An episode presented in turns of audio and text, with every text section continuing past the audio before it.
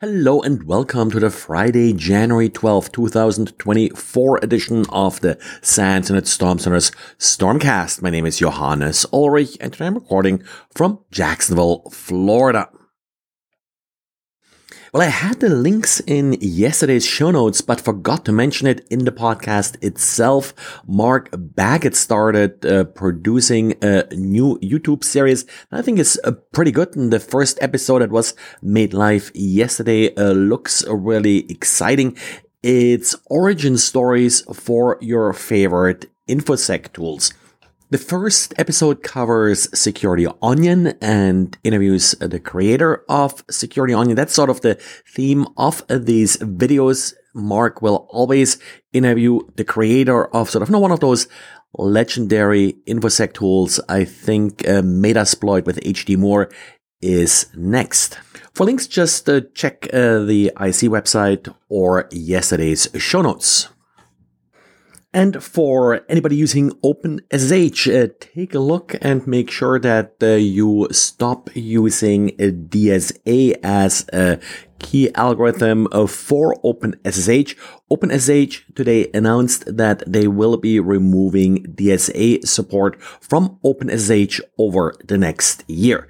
Now, there are good reasons for that. Uh, DSA is known to be weak. It's based on SHA-1 digests and, well, as they say in the announcement, only has about an 80 bit worth of symmetric encryption equivalent uh, security, which certainly doesn't cut it anymore these days. Hasn't really been sort of the default in SSH uh, forever, I think. So definitely make sure that you are not using any DSA keys. Juniper released uh, 27 uh, security bulletins fixing numerous vulnerabilities. A couple of highlights that I sort of spotted. There are a number of vulnerabilities being patched in Security Director Insights. One of them CVSS score of 9.8 is a vulnerability in log4j. So good old log4j still haunting us. CVE 2019 17571. And this isn't the only 9.8 vulnerability in security director insight. So definitely something that you want to take a look at. Also noticed there is a pre-authenticated uh, remote code execution vulnerability CVE 2024 21591 in Junos in the JWeb component.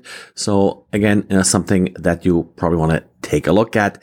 The other vulnerabilities haven't had a chance to go through every single one. Many of them are denial of service vulnerabilities, which of course are still concerning for the type of equipment you're dealing with here. And then we got an update from Zoho for ManageEngine Active Directory Self-Service Plus. This is a product that has caused a number of problems in the past, which uh, is why I'm mentioning it here. The vulnerability itself uh, does come in with a CVSS score of 9.8, which sounds a bit high given that uh, the exploitation apparently does require authentication, but not really a lot of details here from Zoho about the nature of the vulnerability. Just something that you definitely want to patch given the criticality of this product in many organizations' security infrastructure.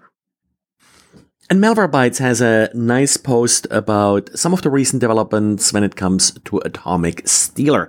As the name implies, this is an information stealer malware. It does steal cookies and credentials from a user system, and it targets specifically Macs. Atomic Stealer has been around for a while, but in recent months has been pretty well detected by anti-malware. Now, since the actor behind Atomic Stealer is actually charging sort of a monthly rental fee for the malware, they have an interest in sort of keeping it updated and keeping it moving forward.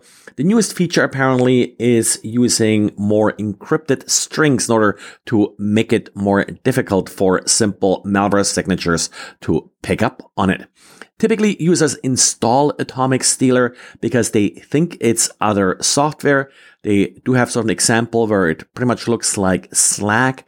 Also, during the install process, it will ask the user for their password.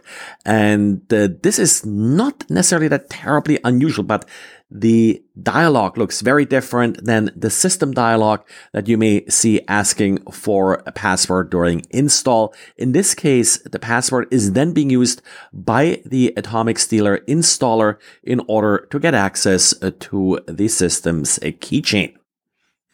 Well, and this is it for today. So thanks everybody for listening. Thanks for leaving good reviews in your favorite podcast flat platform. And of course, as always, thanks for liking on social media and subscribing to this podcast.